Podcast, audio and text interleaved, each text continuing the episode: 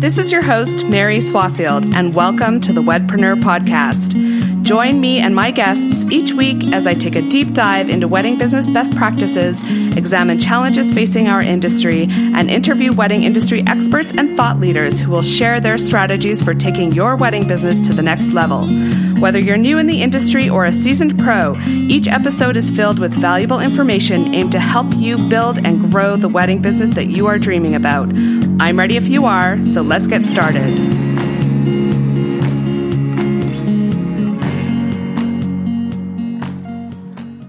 Hey, Wedpreneurs! Welcome to the latest episode of the Smart Business for Wedding Pros podcast. I'm your host, Mary Swafield. And if this is your first time tuning into this podcast, welcome, welcome, welcome. I am so glad you're here today and I hope you enjoyed the podcast. I also want to give a shout out to all of my regular listeners and subscribers. You guys are amazing. And I want to thank you for your reviews and your messages of support. Today, I am joined by fellow podcast host, course creator, and founder of the Creativepreneur community, Braden Drake. Braden is an attorney for creative entrepreneurs, and he's going to be sharing a ton of information today on how to protect your wedding business. So, I want to share a little bit about Braden before we begin. Braden's tagline is your gay best friend, but also an attorney who can do your taxes. He's the creative, he's the owner of the Creativepreneur community, an online education platform for creatives. In addition, he has his own law firm, Braden Drake Law, and is the host of the Creativepreneur podcast. Braden lives in San Diego with his husband and their three dogs. He's a self proclaimed taxpert and an Ironman triathlete. For the sake of balance, he also has an unhealthy passion for baked goods and burritos. Braden is originally from Indiana and graduated from Indiana University with majors in Russian and political science with a minor in business. He's a licensed attorney in California with a master's in tax law. You guys, as attorneys go, Braden is a unique combination of no BS, straight up wisdom, and a ton of fun.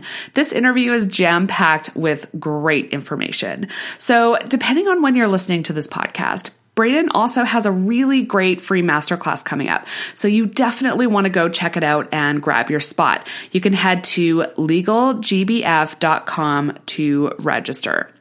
And I've also invited Braden to join me live in the Wedpreneur community to dive deeper into the legal side of owning a wedding business. And he's going to be answering questions live in the group. We're going to be going live at 6 p.m. Eastern on Wednesday, May 29th. So if you're listening to this before then, be sure to head to the community on the 29th and tune in. If you aren't yet part of the Wedpreneur community, this is the perfect reason to join. So you can be part of the conversation for free by going to thewedpreneur.com forward slash slash join. All right, it is time to get down to business, so let's get right to the interview. Hey, Braden, welcome to the Smart Business for Wedding Pros podcast. Hi, thanks so much for having me. I am so thrilled you're here today because I've been looking forward to chatting with you for a while now. And I'm really excited about our topic today because even though it may not be like the sexiest subject, it is incredibly important. And it's something that I actually get asked a lot about in the community. So I'm so excited. Can't wait to dive in. But before we do, as per Wedpreneur tradition, can you tell us a little bit about yourself and how you serve the wedding space? Yeah, of course. So my official job capacity is a little confusing. A lot of people mistake me for a CPA, but I am technically a tax attorney. So what that means is I am licensed to practice law in the state of California. I am barred in California, and then I also have a master's in tax law. So what that boils down to is I do small business legal work, and then I also do tax accounting and tax returns. So essentially everything you don't want to do in your business, I can do for you, is how I explain it. And then uh, my primary, my law firm is bradendrakelaw.com. And then I have a second business called Creativepreneur Community, which is an online education platform. So I serve specifically creatives. And then I would say within that, about 60 to 70% of my audience are in the wedding business, specifically planners, photographers, and floral designers. Awesome. And what what does the Creativepreneur community do? What is it all about? So I have a podcast called the Creativepreneur Podcast. If anyone wants to check that out, and then I have blog content, free downloads, courses, and a membership program. Fantastic, busy guy. Yeah, I, I kind of suffer from wanting to do literally everything, but it's a work in progress. oh, I feel ya. 100%. I'm with you. Okay, well, this is fantastic. So, as I mentioned during the intro, you have a really awesome masterclass coming up for wedding pros and other creativepreneurs. So, I want to encourage everyone to stay tuned right until the end of today's episode. So, I'm going to share how you can get access to that, how you can get registered for it, and it's going to be fantastic. You're not going to want to miss it. So, make sure you stay till the end and get that information. But for now, let's jump right into today's topic. So today we're going to be talking about four layers of protection for your wedding business. And I think this is such an important topic. I'm going to be really um, blunt here. I have been sued in my wedding business before. So, um, uh, spoiler alert, I won the lawsuit and all was fine, all is well. It was many years ago, but I know more than a lot of people how very important it is to be protected in your business. So it's an incredibly important topic. And I think that protecting your business is critical. And often we don't think about it until we absolutely have to, AKA when you find yourself in the middle of a lawsuit or something similar. So really excited about it. Can you talk really quickly about what you mean by four layers of protection? We'll get into into the, the specifics in a moment, but what does that mean generally? Yeah, so I just I call it four layers of protection, but really it's just four different things. Plus I have a bonus tip, spoiler alert, that you can do to help protect your business. And when I say protect your business, it means protecting the viability of your business if you have a legal dispute. So if someone sues you, are you going to be okay? How does that work when you have a dispute? Okay, awesome. And I love this because especially in the wedding industry, so many of us got into this industry because of our skill at a specific craft or in a specific area and not necessarily because we had a business background, right? So I think that this is going to be really great, really great information. So why don't we dive right in and why don't you share the first layer of protection for everybody's wedding business? Yes. So, first layer of protection is contracts, but I want to take us slightly off topic. Uh, you did not tell me before we started recording that you've been sued before. Do you mind if I uh, ask you a little bit about that? Because it might be a really good running, like, contextual example through these tips. You sure can. Um, so I was actually sued. It's it's kind of convoluted. I was not sued by a client. I was actually sued by someone that was working for me that we had started creating or started working towards having a partnership in the business. We hadn't gotten there. There was no paperwork saying we were partners or anything like that.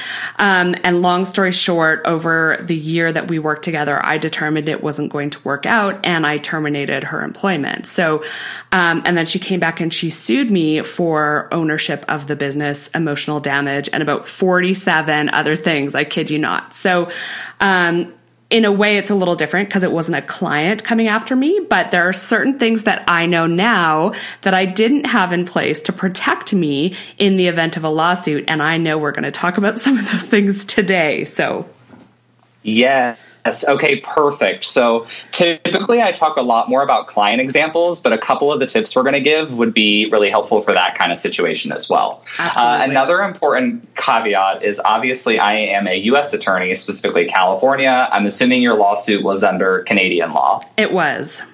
Okay, so uh, there are going to be a lot of similarities, I'm assuming, but you know, I'm an attorney. I always give a legal caveat. I'm not a Canadian attorney, so you know, consult a Canadian attorney. A hundred percent. And our listeners are are you know international. This this much I know about my listeners, so that caveat goes to everybody. And of course, we always recommend anytime I speak to any sort of lawyer, I always say, you know, make sure you consult your personal attorney or um, someone who knows the law in your state, province, country, wherever you are. So we've got that taken care of.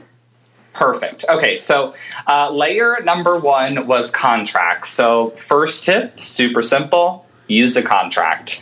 Seems like an obvious one, but I talk to a lot of people who know that they need a contract, but they're either too lazy when it comes to using it or it's a really good friend, so they don't think they need to, and then it doesn't get signed. Typically, the closer you are with someone, the more important a contract actually is, believe it or not, in my mm-hmm. opinion. Mm-hmm. I would believe that 100% based through based on what I went through 100%. Yes. So I I've had my cousin do graphic design work for me. I've done work for my sister, and we've always used a contract really because I'm not worried that there's going to be a dispute. But by having a contract, it's really really clear what the deliverables are, if there's a family discount involved, what that is, and what it entails. So that's the first tip. The other thing is make sure it's specific to your jurisdiction. So if you're in the U.S you want to have a contract drafted to the laws of your state. So this can be an issue, I know, especially with online templates. I sell contract templates. So I know that they can't always be state specific. Mine are drafted according to California law, but if you were to buy one outside of California, I would tell you, hey, go take this to a local attorney, maybe just pay them for a one hour consultation and ask them if there are any provisions that might need to be altered or amended based on that state's laws. Oh, I love that. You know, I find it really interesting too that um, in the wedding space, there are some specific industry um, specialties that tend not to have contracts, which kind of surprise me. I talk to a lot of, for example, um, commissioners who feel that they don't need to use a contract because their service they're providing is for such a short amount of time and it's so small. And that always gives me like the heebie jeebies. Like, I 100% think that everybody, right? Like hair and makeup artists, everybody should have a contract. Yeah, I mean, if you're providing a service for some type of compensation, you should have a contract. Amazing. Amazing. Okay. Yeah, yeah so that's that's that tip. And then I can give a specific example as well. Like I know I had a client who asked me to draft in a non-disparagement clause into their contract because they'd had some Yelp review issues with a prior client. And in California, those just typically are not enforceable. So I told them, you know, we can put it in, but it's it doesn't doesn't hold up here. Whereas in other states that might be totally fine.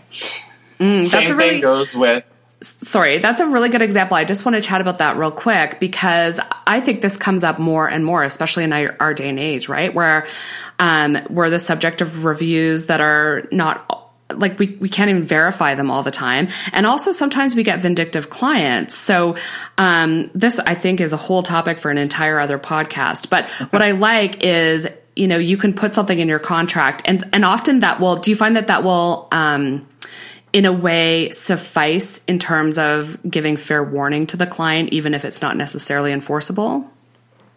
Yeah, it, it can if we're under the assumption that your client is reading your contract. yeah, fair. Yes, which actually leads me to another point, which is take time to explain your contract to your client. So I think that's super important. A lot of people do not do that. Yep, this is really really important. I'll tell you something really fun that we did recently with our contract is it's full of all of the legal provisions all the way throughout it. We took the time to add little paragraphs after all of our um, sections of our contract and put like in plain English. So and explain why we have that section in our contract and what it actually means. And we have gotten such a great response from our clients with this because they feel like, oh, okay, that makes more sense now. And we're very transparent. Like we're not trying to sh- uh, sugarcoat anything in any way, shape or form, but you know, it just helps them and, and for them to really understand what's in it because, you know, if they don't understand your contract or they feel like I find sometimes if they don't understand it, if they feel it's over their head, it makes them uncomfortable and that makes the client experience not so positive. Yeah, that's one of my tips is usually I always tell people a contract is only effective if all the parties to the contract understand what it says because mm-hmm. it's mostly it's a preventative tool. So you want people to be able to read it and understand how the relationship will work. So if you hand me a contract to sign, I need to understand how much money I owe you, when I need to pay it to you, what's going to happen if I pay this money to you late, when are you just going to like cancel my entire wedding? I want to know that. if I can't mm-hmm. understand your contract, it's problematic. Yeah. Um, Another tip that I give is you can do like a Loom video or some sort of simple video, embed it somewhere on your website, and give a video explanation of what your contract says. So it's kind of like a tour of the document, and then you can just send that to the client as well. Ooh, I love that. I am all about automating and making things really simple. And uh, as we all know, video is far more popular than reading through a whole bunch of stuff these days. So that's a great, great tip. Yeah, so that's what I do for my contract templates. So I, it's called the C Store on my website. But whenever you purchase a template from me, it comes with about a one hour long video where I explain every provision, what it says, and how to customize it and how to explain it to your clients. And that was really re- well received. So I started telling people, well, you could do this for your clients as well if you wanted to do that. So good. That is amazing. I love that. Perfect. So some other some other tips under contracts. You want to make sure it's thorough. Uh, ideally, for most wedding industry fields, you're not going to need a contract longer than about ten pages. So don't hand your client a thirty page document. That's probably going to be really overwhelming. mm-hmm. uh, so like, don't get your template from like the Apple terms of service. That's not a good place to start. Because we all and read that, right?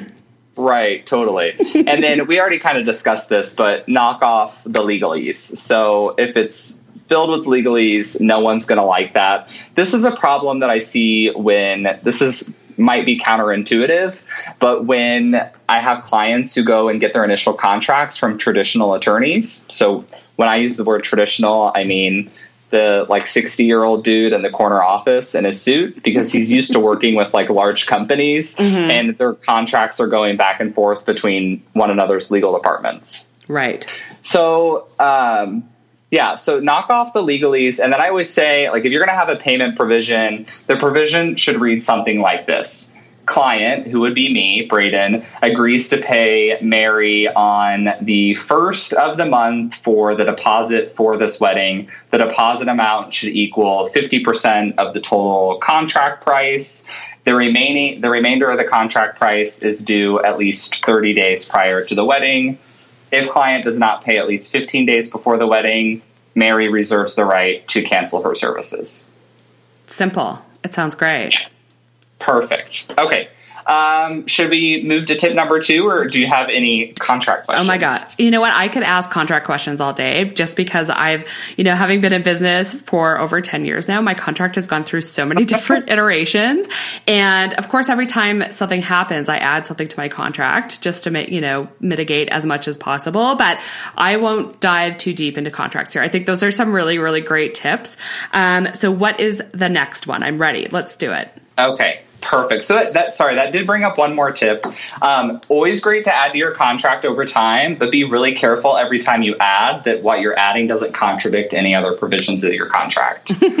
that would be I unhelpful. yes, someone will write like a late payment penalty into their contract without realizing that it already had one of those and like five and a provision like five provisions before that. Oh, oh yeah, absolutely. Good tip. I yes. like it.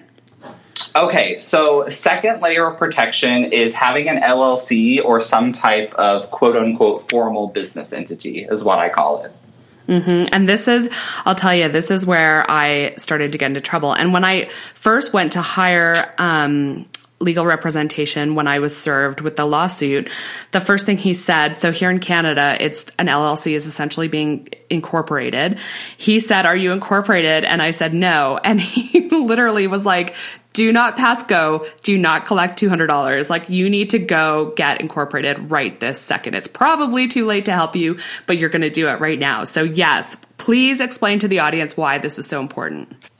Perfect. Before you were incorporated, are you called a sole proprietor in Canada or do they have a different name? Yep. Okay, perfect. So I will see a lot of people, especially in Facebook groups online, they'll also call it a DBA. That's technically a little bit different. But the way I explain it is as soon as you start operating a business, and I will say you're operating a business as soon as you start to monetize your creative passion. Mm-hmm. So if you decide that you really love Pinterest, and you're on there all the time looking at wedding stuff, even though you're not getting married anytime soon. So you decide that you're going to become a wedding planner and plan for your best friend's wedding. I'm sure that's how some people get started. Uh, you have a business. So now you are a sole proprietor. Even if you haven't filed any documents, you haven't sent anything to the state, the county, the city, but you took money from a client to provide a service now you have a business, you are officially a sole proprietor.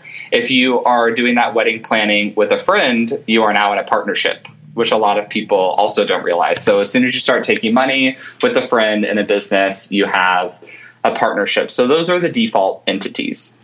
So anything other than the default entity will provide you with liability protection. So an LLC here in the US or a corporation in Canada being incorporated. And then I know most other uh, countries have their alternative versions of this as well. Mm-hmm.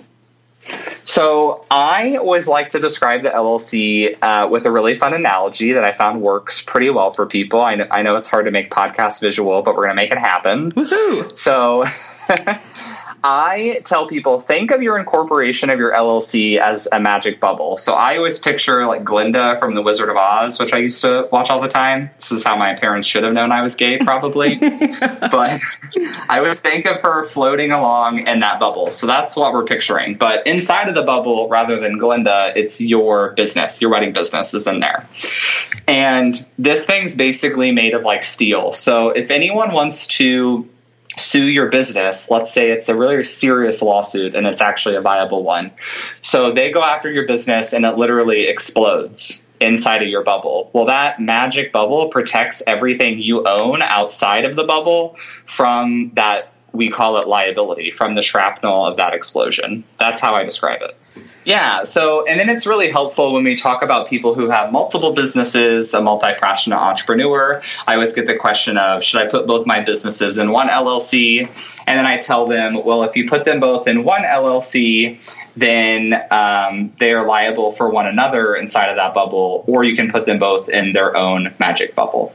Oh, that sounds totally correct. It's so funny that you say that because um, I am a multi passionate entrepreneur, obviously. And I've had a lot of people actually ask me how come, for example, my wedding planning business and the Wedpreneur aren't under the same umbrella company. And that's part of the reason why. Like, first of all, my wedding planning business, we are a partnership. So I don't want to make my business partner in that company liable for anything that happens in the Wedpreneur and vice versa. So that makes total sense to me.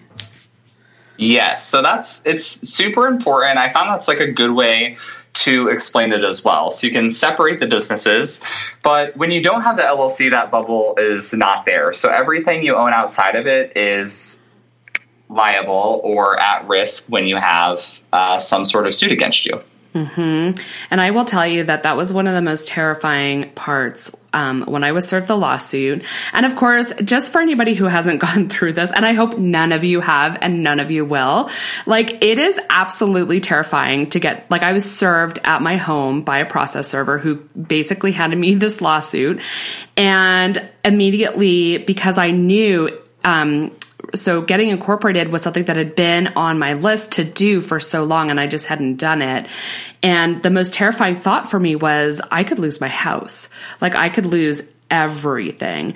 And it was at that exact moment where I was like, I will never put myself and my family at risk like this again for my business, right? So it's really, really important. Yeah, super important. And it's really, in my opinion, one of the least expensive ways that you can get peace of mind. So in the US, California naturally is the very most expensive state to do this. and the annual fee is $800. So is the peace of mind worth $800 a year? I would say probably yes. Most states, uh, I know in Texas it's free up until you're making like $200,000. And then in a lot of states, it's between 100 and 300 a year completely affordable and completely worth it. Yes. So there are some other options as well. Uh, I have really dove into S Corps on some podcasts because people always have questions on those, mm-hmm. but it is a little bit complicated, so we're going to hold off. But essentially, what I want people to know about S corps is that an S corp is not technically a type of legal entity; it's a tax status, and the way that works is you form an LLC, and then you send off this magical piece of paper to the IRS that says, "Hey, I want my LLC to be taxed under Subchapter S of the United States Tax Code," and that gives you some tax benefits on self-employment tax typically you're not going to want to do that until you are netting so income minus expenses profit equals 60 70 80000 dollars or above so once you're at that point uh, go pay a professional to get their opinion on whether you might want to do that Oh, that's great advice. Awesome. Okay, this is fantastic. What is the third way to protect your business? Okay, so the third way uh, is insurance. And interestingly, I can't really speak on this very much. So this is just more of a um, get insurance and talk to an insurance guy because I'm not one of those. mm-hmm. but it's still worth me bringing it up. So uh, typically, depending on which area of the wedding business you're in, you might need a different kind of insurance policy. I work with a lot of photographers, so generally they want general liability insurance to cover their photography equipment, but also if they were to lose some all of someone's photo files, they want mm-hmm. that to be covered as well. Absolutely. And this is another thing that I think, you know, people hold off on thinking that they don't need it, but insurance is one of those things that you you don't ever want to need it. So so it's good to have it and you don't know what's going to happen until it happens and then if you find yourself without it it can be really highly damaging to your business. And one of the things that i know having you know through all the event management programs that i've taken and the courses i've taken and everything is that in particular if you're a planner or a venue owner you're you're at the top of the the responsibility chain let's say. So you definitely want to protect your business. You definitely want to make sure that you've taken every step possible um, and insurance is definitely one of those. And i know it can be expensive but my advice having gone through this several times now with several different businesses is shop around. Don't don't hesitate to shop around and try to get your the best possible rate that you can yeah, from from what I've seen, because I also do taxes, so I do bookkeeping for my clients, so I see the line items that come mm. through. Yep. And a lot of them seem to be around forty dollars a month. So depending on, it might be different based on your industry, but don't think that this is going to cost you like hundreds of dollars a month, like it does for me and my law firms, unfortunately. yeah, definitely. And it is quite affordable. I was shocked at how affordable it was. I really thought it was going to end up being ridiculous, but I think I end up paying, I think I pay five to six hundred dollars a year. Like it's really, really affordable. Perfect. Yeah. So my other my other tip on this, and not really a tip so much as an explanation, is a lot of people always ask, well, why do I need insurance and an LLC? Well, a few reasons. Your LLC just protects your assets, which which means if someone were to sue you, they cannot get a court ordered judgment against your house to satisfy that lawsuit. So it's protected. But an LLC doesn't pay anyone. Like they, they, your LLC can't send money to someone who wins a lawsuit against you. But your insurance can. So your insur- the purpose of your insurance is to cover your legal costs if you get sued. So your insurance company will pay your attorney, and then also to actually pay out that claim once it happens. If someone gets a judgment against you for an amount larger than what your insurance policy is, then your LLC will protect your personal assets. And then also, there's always a risk that your insurance policy might not cover the type of claim being brought against you. So then your LLC is important there as well. Right. So they go together hand in hand, is what I'm hearing. Yes, exactly. Okay, fantastic. Okay, so let's let's regroup to where we are so far. So the first thing we were talking about is having a good contract. The second is to um, have an LLC, and the third one is insurance. So what is number four? Okay, so number four is the most fun one, and it is common sense. Ah, I love it. yes. So I have found in my working with clients, and I don't do a lot of litigation, so I don't technically like I don't really go to court, but I would say that 80 to 90% of the lawsuits that happen happen because of communication errors or animosity. They're pretty much always relationship issues and not really legal issues. Mm-hmm. So we all have disputes. We're all going to have that client that we just don't mesh with very well at a certain point in time, maybe a former employee, independent contractor. But there's usually ways that we can diffuse the situation before it, it gets into court. Absolutely. What are some recommendations you have for diffusing?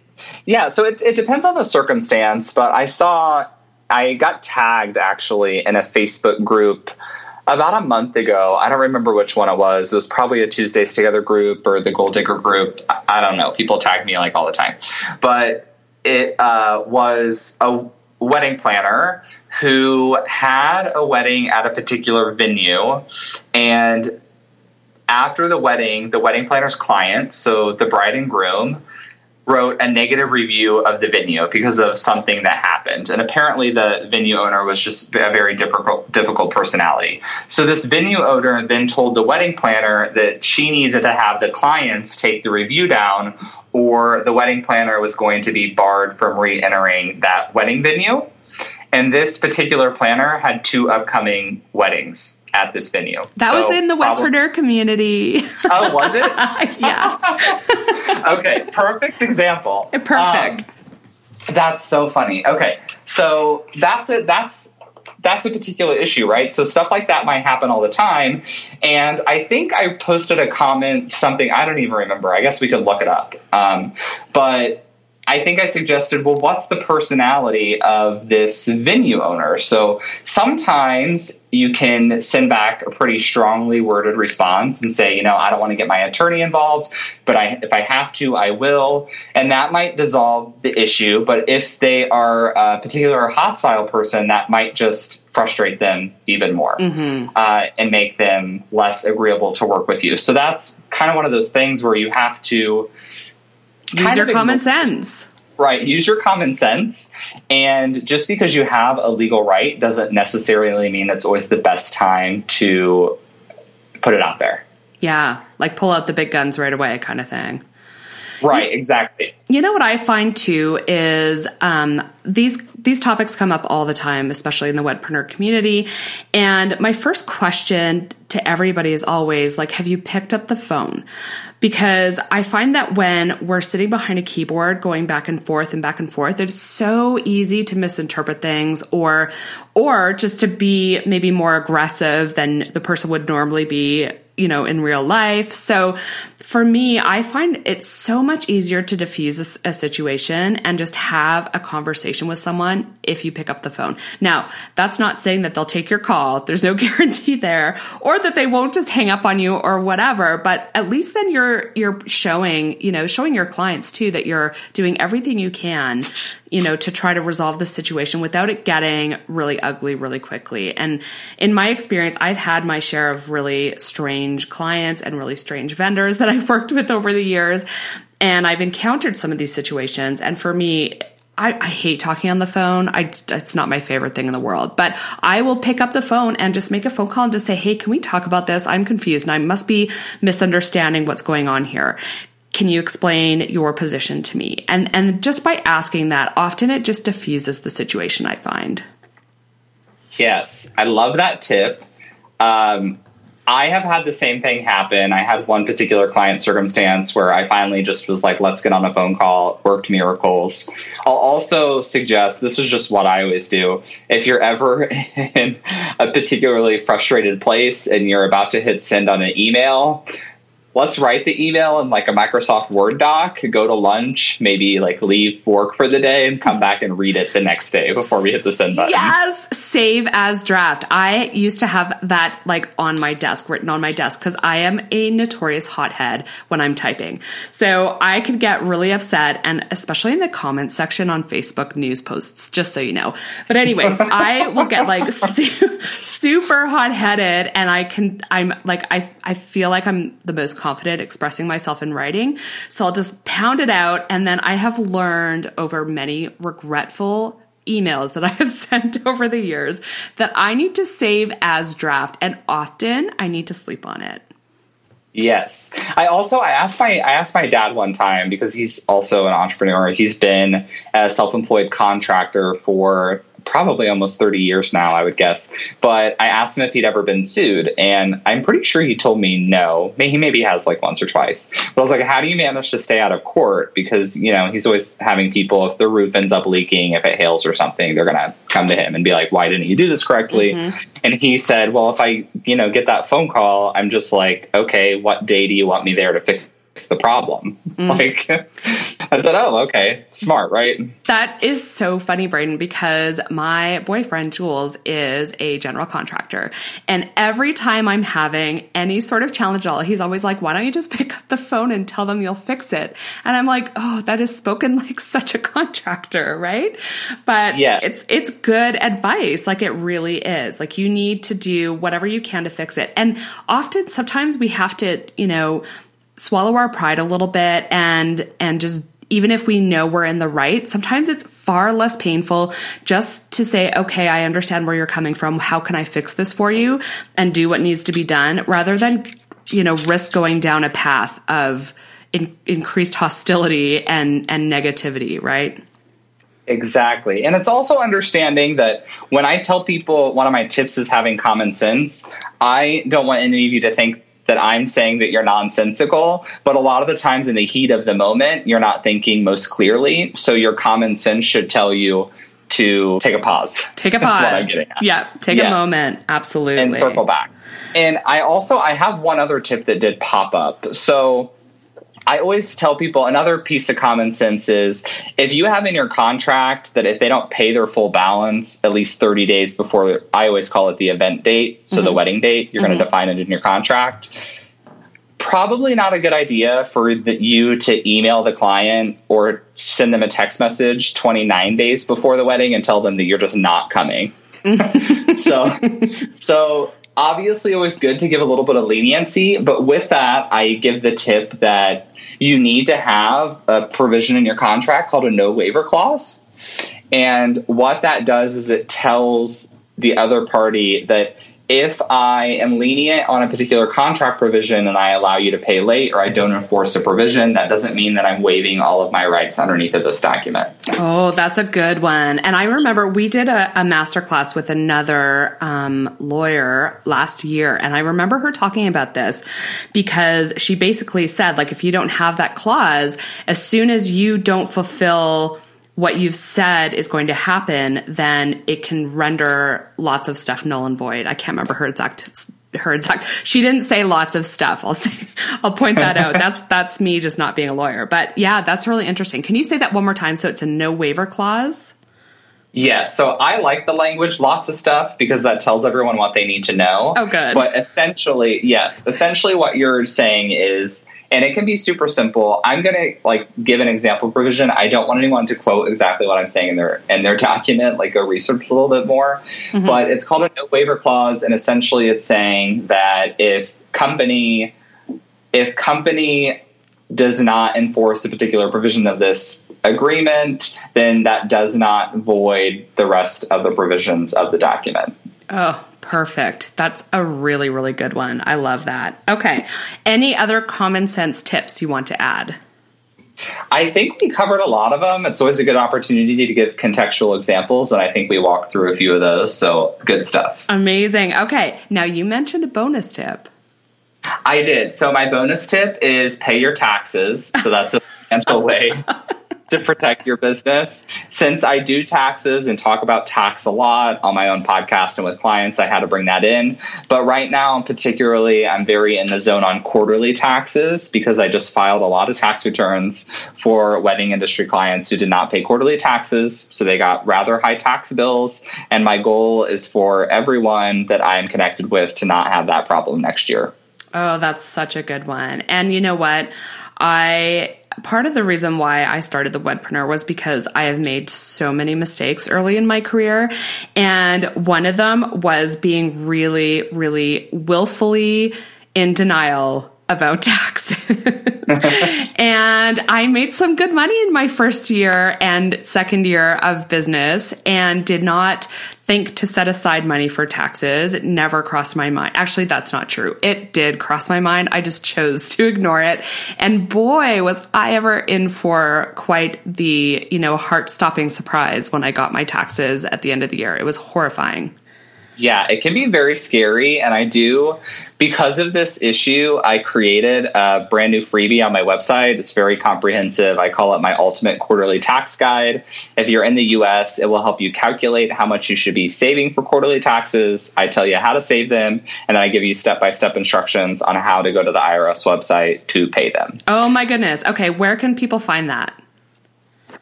So you can find it. My website is creativepreneur.community. So not .com, creativepreneur.community. And then you can just put in backslash quarterly guide, no hyphen. Uh, also, if any of you want to connect with me on Instagram, you can just DM me and say, Hey, Braden, what was that quarterly thing? And I'll just send you the link. Fantastic. And I will link to it in the show notes as well. And for those of you Canadians who are listening, um, obviously, this won't be very helpful for you, but listen, we're Canadian and we know we just have to pay a mountain of taxes. That's the technical term. It's just a mountain of taxes every year. So, um, I'm kidding, of course, but um, that's amazing for de- definitely for our U.S. listeners. That's going to be fantastic.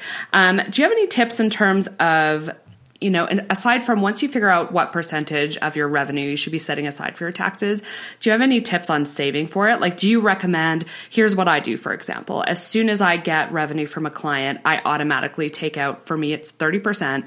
I take out 30% and I put it in a separate bank account that I can't access easily because I know myself. I know myself so well. So do you recommend something like that, or, or are there any other strategies you have around just making sure that you're putting that money aside? Yeah, that's actually exactly what I recommend. And do you do yours manually or do you have it automated? Um, I do it manually. So I do it twice a month. I go in because I separate it. I follow the profit first formula. So I separate it actually into five bank accounts, which is a whole other podcast into itself, but I do do it manually. Okay, perfect. So you can do it that way. Um, I know that I'm just too lazy and probably would just never make it happen. So what I recommend is it's actually a phone app called Qapital, Q A P I T A L. Uh, and interestingly, I just had a podcast come out today called How to Pay Yourself as a small business owner, and I think I talk about this on there. Can't remember, I recorded a while ago. But um, Qapital, and what you do is you just link your bank account, just like you would with QuickBooks or something, and you say every time money comes into this account, I want you to automatically withdraw 30%, and it just saves it within the app. And then once you're ready to pay your taxes, you can transfer the money back to your bank account and then go online and make the payment. Oh, that's fantastic. And probably not available for Canadians, but that's okay. Usually I can find a similar app for these things. So I'm going to link to that in the show notes as well, because that's incredible. And I'm going to see if I can find an international version of it as well, if it isn't international. So that's fantastic. I love that. Thanks, Braden.